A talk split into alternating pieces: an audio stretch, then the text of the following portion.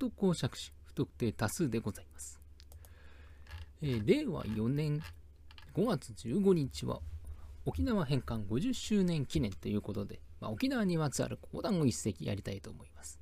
まあ、そもそも沖縄がどこから返還されたのかと申しますと、まあ、皆さんご承知の通りアメリカからでございまして、まあ、戦後のまあ占領を経て、まあ、返還されたわけでございます。ただ、沖縄は元は琉球王国で、日本になったのはこう明治からですから、まあ、返還と言われても、もともと日本ではないのではと、まあ、思われる方いらっしゃるかもしれません。まあ、同じようなことは北海道にも当てはまりましてね、まあ、こっちも日本になったのは明治からじゃないかっていうふうに思う人いるかもしれませんが、まあ、確かにね、これは日本になったのは明治からなんでございますが、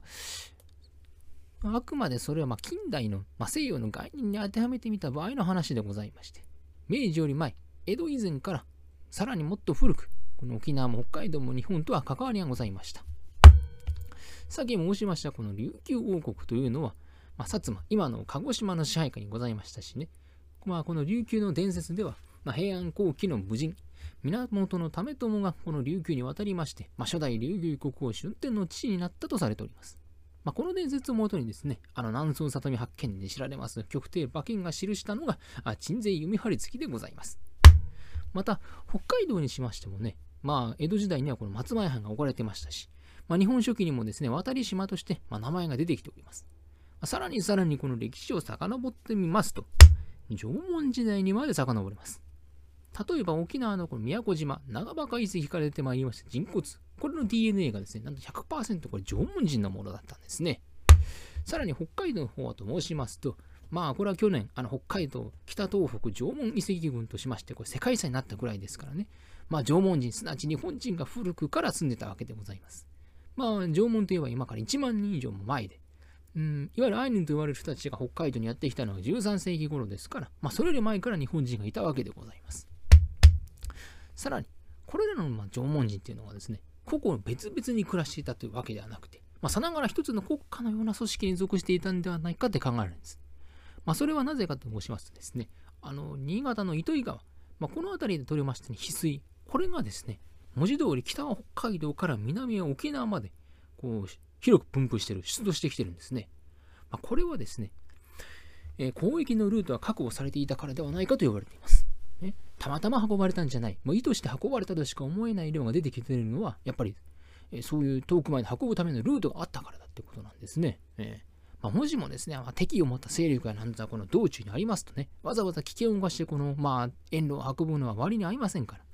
ら、やっぱりこの全体を管理する国家のようなものが、まあ、あったと考える方が自然でございましょう。また、魏志倭人伝にですね、古代の日本には文字がなかったとあります。まあ、これもですね、日本が一つの国家であったという理由になるんですね。まあ、なぜかと申しますとね、まあ、じゃあそもそもなぜ文字は必要かと申しますと、これはね、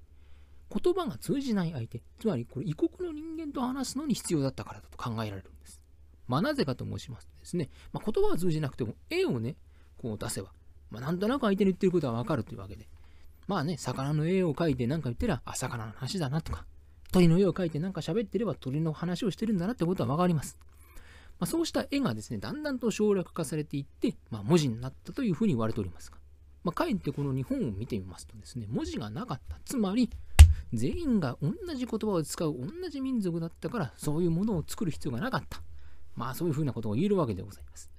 ただね、現在、あの、日本には方言ってのがあるんですが、まあ、これはどういうことかと申しますと、まあ、縄文より後の時代、弥生時代になりましてね、まあ、大陸からの影響でもって、村同士がこの物資の奪い合いをするようになりまして、まあ、仲間同士で集まって住むようになりましてね、まあ、今の感覚に近い国というものがまあできた。えーです。ですからまあ言葉が別々になったんじゃないか。あの今でもね、お寿司屋さんなんかで醤油を紫って呼んだり、え警察がね、本犯人を星って呼んだりすることありますけどね、まあ、あれと同じようでですね、いわゆる不調、つまり隠語で話すことがあるんですが、まあ、当時もね、同じようにこの身内同士での結束を固めるためか知りませんけれども、独自の言い回しやなんぞをしていくうちに、それがだんだんと独自の言葉になっていって方言になったんじゃないかと考えられます。いずれにしてもですね、北海道から沖縄まで交易のルートがあって、かつそれらを管理する国家のようなものがあり、さらに人々はみんな同じ言葉を話していたわけで、まあ、つまり縄文時代から日本は日本だったわけでございます。まあ、そんな縄文時代から日本だった沖縄が返還されて50年。このめでたき日に沖縄の伝統芸能でございますエイサーを伝えたと言われるある僧侶の物語。対中小人エイサーの由来と題する一席の講談お付き合いのほどよろしくお願いいたします。対中小人、方位は領女、道後は弁連者入管と申しまして、天文の年間、小奈良天皇の御代、欧州いわき郡、現在の福島県いわき市にお生まれになりました。父は鴨の木兵衛、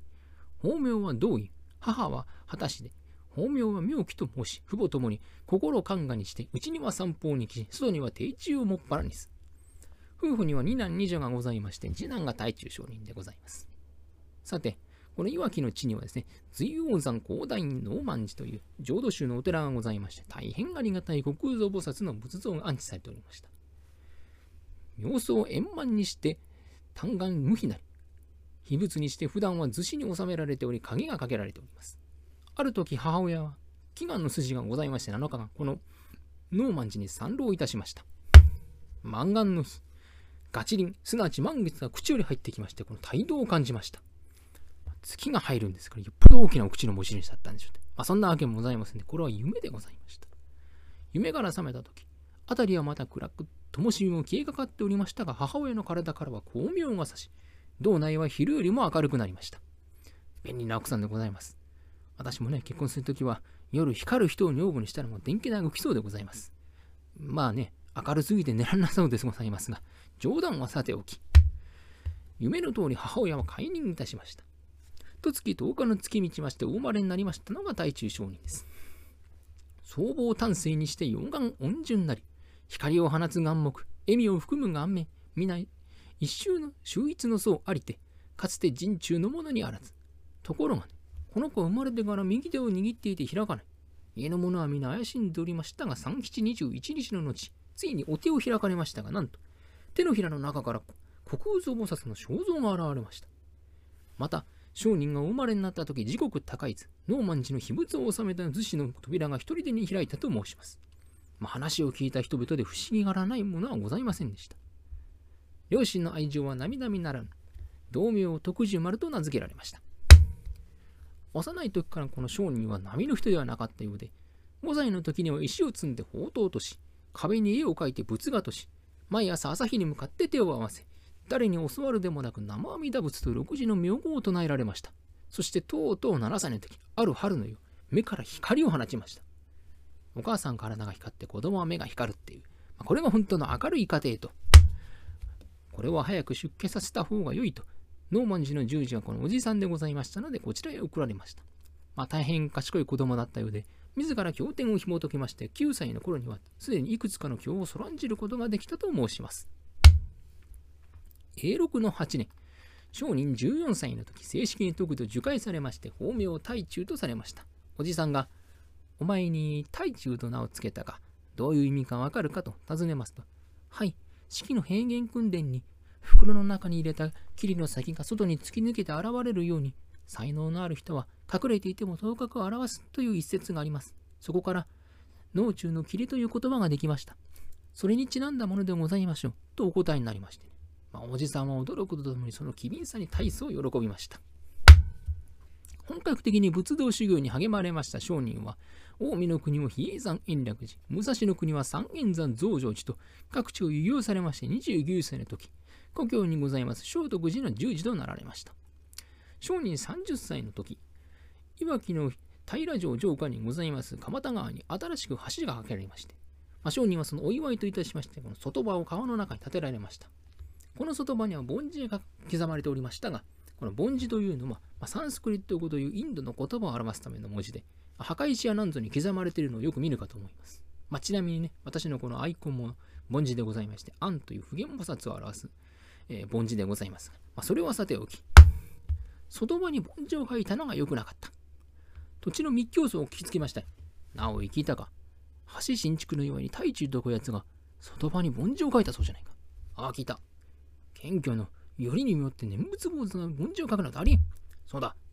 凡字は我ら密教祖のものだと。無茶な理由をつけまして、あろうことかあるまいことか、外場を抜き捨ててしまいました。商人は大層驚きまして、これは勝手なやり方ではないか。文字は、天竺にも新丹にも我が町にも謙虚にも密教にもどちらにも通用している。何の理由で自分たちだけのものとし、他州を軽蔑するのかともっともなご意見。しかしこれで引っ込むような密教僧でもなく、謙虚の僧に何がわかる？念仏坊主の凡事はゾーニングしろって、さすがにそこまで土地狂ったことは申しませんでしたが、商人に反論の書面を送りつけました。対して証人それってあなたの感想ですよね。なんかそういうデータあるんですかと。あそんなフランスにね、とんずらした人みたいな言い方はしませんでしたが、密教僧の意見をすべて論破いたしましたんで、まあ、これはかなわないと以降商人に食ってかかることはなくなりました。慶長の4年、商人48歳の時、岩木の大使がこれ、商人に深く寄与いたしまして、商人のために菩提院という念仏道場を建立されました。あこれが今の涅槃山大中寺菩提院でございます。さて、その年、関東一円に疫病が入りまして、多くの人が患って難儀をいたしておりました。その時、ある日の夕方、一人の老人が、この商人のおります菩提院にやってまいりました。どちら様ですかと。商人がお尋ねになりますかの老人。私は疫病神でございますと、とんでもない奴がやってまいりましたが。商人少しも驚かず、どうして人々を悩ませるのか。それは違います。人々が自分で悩んでるのであって、私のせいじゃございませんって随分勝手ないようですが。そんなことを思うままあらばこそ、老人の姿がみるみる変わり、身の丈三丈、今の長さで約9メートルほどの鬼に変形いたしました。普通なら肝を潰すところですがね、さすがは大中小に全く動じることなく、では、どうすればこの病が収まるのか。鬼に尋ねますと、小さな杯に薬を持ってこれを商人に捧げました。わしの姿を見て驚かんとは大したやつ。特別にこの薬をやろう。これはイベルメクチンでは、いやいや、そんな偽薬ではない、誠の薬だ。患った者に与えれば立ちどころに病を癒えるであろうと、薬を渡したカノンには忽然と姿を消してしまいました。商人、早速この薬を郷里の人々に施しますと、皆立ちどころに病が癒えてしまいました。この薬を、不安がいざなくなるからファイザー、病はもう出てくるなというところからモデルナと呼ばれるようになったというわけではございませんが、まあ、これも商人の徳のおかげだ。簡単せぬ人はございませんでした。慶長の8年、商人52歳の時、より深く仏法を学ぶため、民国に渡りたいと思うようになりました。ひとまず九州へ向かって旅をいたしまして、道中、秋の国は宮島におります、兄の伊八商人を訪ねました。兄上、お久しぶりでございます。大中か久しいな。民へ渡ろうとしているそうだな。はい。すでに多くの仏典が伝わっておるかもう見ておるかはい、見ております。暗唱しておるかはい。大乗、症状、言挙、実況のうち重要な文句は皆覚えております。伊八上人は経典の題目を唱えまして、その文句を尋ねますと、大中将人はそれらすべてにお答えになりました。大中よ、それほど仏典を置いておるんであれば、わざわざ民国へ渡ることもなかろう。兄上、それは違います。私は民に渡って仏法を学ぶために、これらの経典を覚えているんです。大中商人の意志は固く、揺らぐことはありませんでした。九州に向かいまして、民へ渡る船を探したんですが、これがなかなか見つからない。まあ、と言いますのも、すでに徳川の世とはなっていたんですが、豊臣秀吉の時代、二度にわたり朝鮮征伐を行いましたため、まあ、朝鮮の少数国である民は日本を警戒しておりました。属国に弓を引くはこれ本国へ弓を引くも同じことと、日本人の入国は固く禁じられておりました。ここで諦めてしまったら講談にならない。諦めきれない商人は、直接渡れないのなら、琉球なり、ルソンなりを経て民へ渡ろうとお考えになり、ひとまず琉球、今の沖縄県へと行かれました。商人が琉球についてしばらくの後、那覇の港を管理しますペイチンであります馬祭名より屋敷に招かれました。不相の国より参られた僧侶とはご貴殿ですか？はい、さようにございます。大中と申します。お招きくださりありがたいのですが、節操に何かご用でしょうか？はい、商人をお招きしたはよのぎではない。先日初馬が生まれたのだがな、えー、どういうわけか泣き声を上げんのだ。医者用薬屋と手を尽くしてみたが一向によくならん。そこで、ユタに占わせてみたところ、不相の国からありがたい僧侶が参っている。あそのものであれば赤ん坊を救えるであろうと出た。調べてみるとな、商人に行き当たったわけだ。お願いだ。どうか我が孫を救ってはくれないかと。それは大変なことで、お役に立てるか分かりませんが、できる限り手を尽くしましょうと、商人は神に生阿弥陀仏六時の名号を書き記しまして、これをお守りとして赤ん坊の送る身に入れ、ご自身は世を徹しての度胸。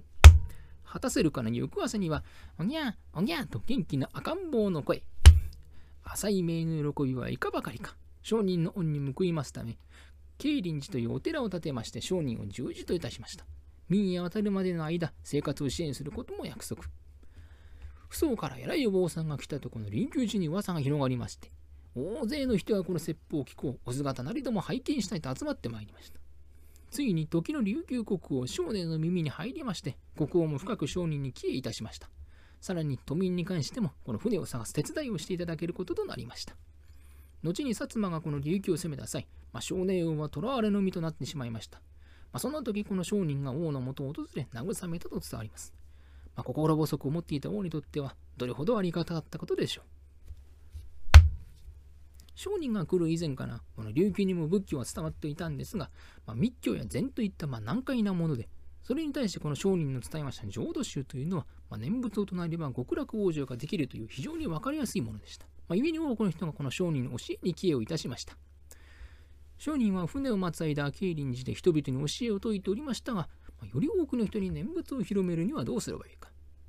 そうだ、この地の人々は歌ったり踊ったりするのが好きだ。故郷のジャンガラ念仏踊り、あれを知れば皆、念仏に興味を持ってくれるのではなかろうかと。まあ、商人の考え通り念仏踊りは人々に気に入られて広まってまいりましたが、これが現在まで続く沖縄の伝統芸のエイサーとなりました。初めの頃はですね、ニンブチャーマイなどと呼ばれておりまして、まあ、角付け芸の色が強く、まあ、格好も浴衣に手ぬぐいをかぶるという、まあ、非常にシンプルなものだったんですが、まあ、戦後になりますとね、まあ、派手な衣装に身を包みまして太鼓を持って大人数で踊る、まあ、現在の我々がイメージするようなエーサーとなりました。またある時、正夢より、我が琉球には、父祖の古事記のような国の由来を記した書物がございません。博識な商人にぜひともこの返残をお願いしたいのですがと頼まれました。商人は少し困りまして、私は今、旅の道中でございますし、何より琉球の人間ではないのです。そのような重要な書物を手掛けるのはおこがましいのでは。あ、いえいえ、何も書き上がるまでこの地に留めようとは思いません。民で仏法を学ぶ合間、父祖に戻られた後でも返済していただいて送ってくだされて構いません。それに、琉球の人間ではないと言われましたが、そもそも我が琉球書の初代の国王春天の父上は、鎮西八郎、すなわち港の為朝公にございます。不相の歴史では伊豆大島で亡くなったとされておりますが、琉球では生き延びてこの地に渡り、土地の女性と夫婦となり生まれたのが春天皇と呼ばれております。為朝公は、清和源氏、すなわち清和天皇の血筋にございます。おこがましいようですが、我が国の王家と不相の皇室とは親戚も同様。琉球と不相とは分かつことのできない兄弟同様でございます。ですから、商人が国の由来を編纂しても何の問題問題もございませんと。あそういうことであればと商人お引き受けになる。まあ、こうして編纂されましたのが琉球新陶器でございます。布教をする中で商人ふとお考えになる。自分は深く仏法を学ぶため民に渡ろうとしているが、果たしてそれは何のためか。商人が琉球に来られてから3年の月日が経ちました。しかし、未だ民に渡る船は見つかりません。少年王は商人に、大中よ、すまぬが世の力をもっても、不相の人間を民に送ることはできるようじゃ。許してくれよ。お謝りになられましたが、いえ、国王陛下、どうかお気になさらず、こちらで生活する上で大変お世話になりました。感謝してもしきれません。それに、統治で布教する中考えました。そもそもなぜ民へ渡って仏法を学びたいのか。仏法を学ぶは主情を救うためなり。この地で教えを説く中、大勢の人の笑顔を見ました。また感謝もされました。しかるに、書物を紐解き経典を覚えたとて、何になりましょう。人を助けてこその仏法であると、この琉球で気づかされました。もはや民に渡ろうとは思いません。その代わり、一刻も早く日本に戻り、人々を救うため布教したいと思います。身勝手を申しまして大変恐縮ですが、何卒帰国をお許しくださいませと。ま少年王は商人の意志は固いと思われまして、これは国を挙げて引き止めたところでおとどまりになられないだろうと思われましたから、この商人の帰国を許すこととなりました。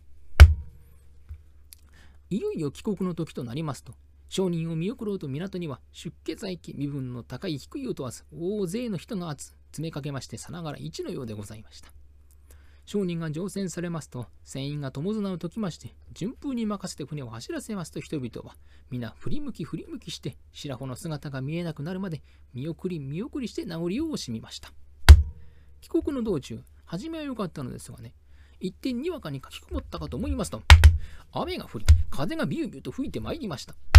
船はまるでこの葉のように波間をくるくると回り、皆生きた心地がいたしません。そこへ、一艘の船がスーッと近づいてまいりまして、あ、これが本当の助け舟かと思ったのはつかの間、なんとこれが海賊船でございました。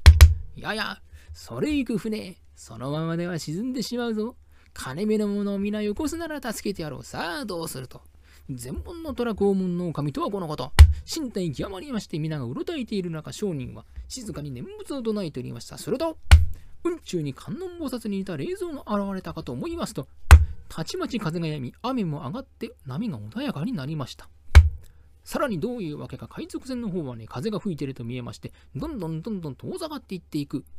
お前たち何やってるんだ？しっかり食わないと獲物が離れてくだろうが。おいそんなこと言ったって、この風じゃ無理ですよと騒いでいるうちにとうとう見えなくなってしまいました。祭壇が去って皆が喜ぶ中、商人は、かの霊像は何であったかと考えておられましたが、琉球に渡る前、慶長の8年3月15日のこと商人が念仏を唱えておられますと、つもりに凡感をいただき、緑の門まとい、全身から光明を放った者が現れまして、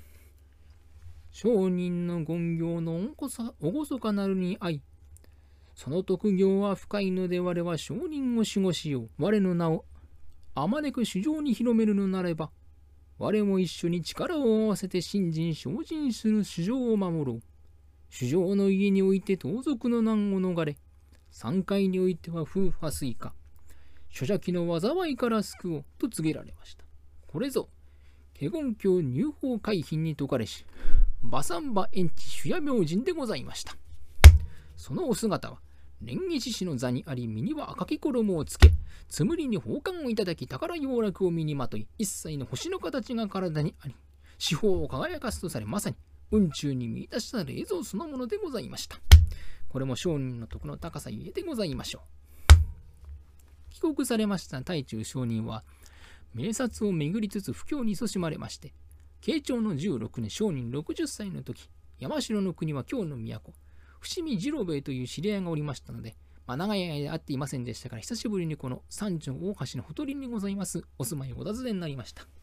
次郎兵衛や、久しぶりじゃな。これはこれは太中様、お久しゅうございます。よも山の話をする中で、ところで太中様、この後はどこへ行かれるおつもりですか？あどこへとは特に定めておらんな。そうであれば、この地にもう少しおとどまりくださいませんか？ちょうど家の裏手が空いておりますので、そうしつらえて差し上げますよと。それはありがたいと商人は京都におとどまりになり布教されました。時の京都諸次第であります板倉周防の神様も、まあ、商人に深く寄与いたしまして、あまたの人がこの草案を訪れるようになりましたので、まあ、道を造営し、ついに寺といたしました。これが今の壇能法輪寺でございます。元和3年商人が3日未晩の念仏を行っておりますとね、3日目の明け方、突如、仏殿の中に雲に乗った高僧が現れました。雲は紅白の色が混じり合い、その身の丈は3尺ほどに見えまして、さらになんと高僧は東の空に向かって口から3体の化物を吐き出しました。2体は近く1体はやや遠い。商人よくよくこれを見ますと、なんと、念仏の元祖と言われる前頭大師でございました。商人の行いが正しいことを証明するため次元したのであろうと人々は話したそうでございます。元和5年、対中将人は弟子の壇能上人に寺を譲りまして、再び布教の旅にお出になられました。元和9年、商人72歳の時、山城の国総楽郡三日野原、今の京都府木津市にお住まいになられました。あるようなことを住まいの近く、杉の梢に怪しい声がいたしまして、誰かおるのかと商人が尋ねますと空中より、それがしは、愛宕山から樹部船、海樹船に飛ぶものなり、この地に徳の高い層がおまします。胸を胸を聞いたゆえ、ケチエンのためここにとどまっておりますと、なんとその正体は天狗でございました。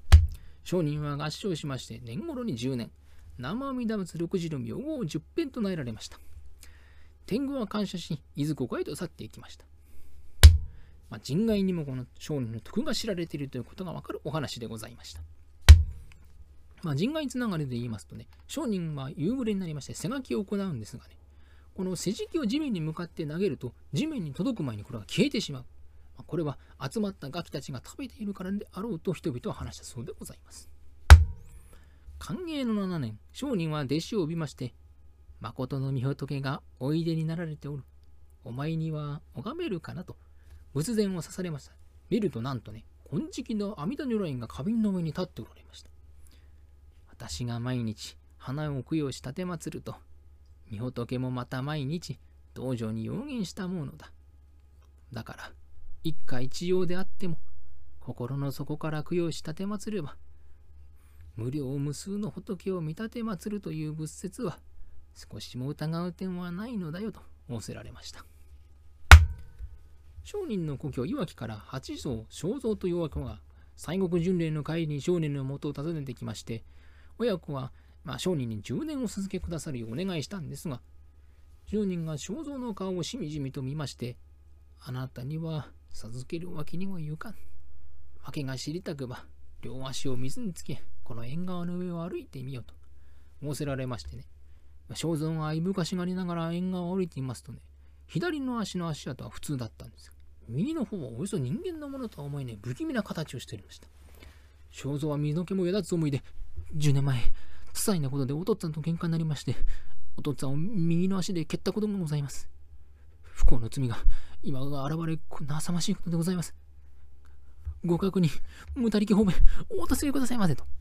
まあ、商人に助けを求めました。まあ、商人は親子に10年お授けになりまして、親子はいわきへと帰っていきました。後に八蔵が亡くなりますと、正蔵は再び商人のもとを訪れ、弟子となりました。歓迎の14年、総楽氷に罪を犯した者がおりまして、お上の裁きでこれ処刑となりました。商人には深く悲しみ哀れまれまして、亡命を願われたんですが、これが叶いませんでした。このうちは、狂言には無関の、そう思われましたが、商人は、余生へ移ろうとふらっと出て行かれました。商人を慕う人々は、今しばらくおとどまりくださるようにお願いしたんですが、まあ、商人は振り返り様子もありません。仕方なく、どこへ行かれるのですかと人々が尋ねますと、泉川、雲いはるかに流れきり、我が行く末は風に任せてと、いそ一文字でお答えになりました。その後商人は続きの氷、伊岡村におとどまになりまして、ここに西宝寺を建立されました。寛永の15年頃から商人は体力の衰えを感じられ始めまして、まあ、いよいよ式が近いものと思われました。翌年の1月15日から臨終の道場失礼、阿弥陀三尊の仏像を掲げ、番外を飾り、講義を備え念仏を続けられました。1月の20日には、遠近の僧侶が集まりまして、商人は一人一人に説法なされました。夕暮れになりますと商人は式をお悟りになり、釈尊の涅槃に習いまして、北枕で日照向いて合唱され、一心に念仏を唱える声はいつまでも耐えることがありませんでした。商人はしばらく微笑まれ、歓喜の表情が現れましたが、眠るように息を引き取りました。時に、寛永16年1月21日の宇野国、行年88歳でございました。翌22日、仮装が行われることとなりまして、大勢の人々が集まり、口々に念仏を唱えておりましたが、微風が吹きましてね、炎が揺らめき空中に舞い上がり、その一つ一つが北空蔵菩薩の盆地の形になりました。さらに、お骨を拾おうといたしますとね、ある骨は仏像となり、またあるものは青色、白色のシャリとなりました。人々はいよいよ尊敬の念を深くいたしました。まあ、商人はお生まれになった時は、手の中に国空蔵菩薩の尊像を握り、亡くなられた時は空中に国空蔵菩薩の盆地を表された。国空蔵菩薩の化身と人々が噂をしたのも納得でございます。くしくも令和4年は寅年。寅年の守り本尊は国蔵菩薩でございます。国蔵菩薩の年に、国蔵菩薩の化身と呼ばれた商人が布教を行いまして沖縄が返還50周年を迎えるという、まるで狙ったかのようでございますが。商人が沖縄に伝えましたエイサーは、薩摩の支配下では風紀を乱すとたびたび規制を受け、戦時中も検閲が入りましたが、それでも途絶えることなく現在まで続いております。沖縄返還50周年記念といたしまして、対中将人エイザーの由来と題する一石の講談読み終わりといたします。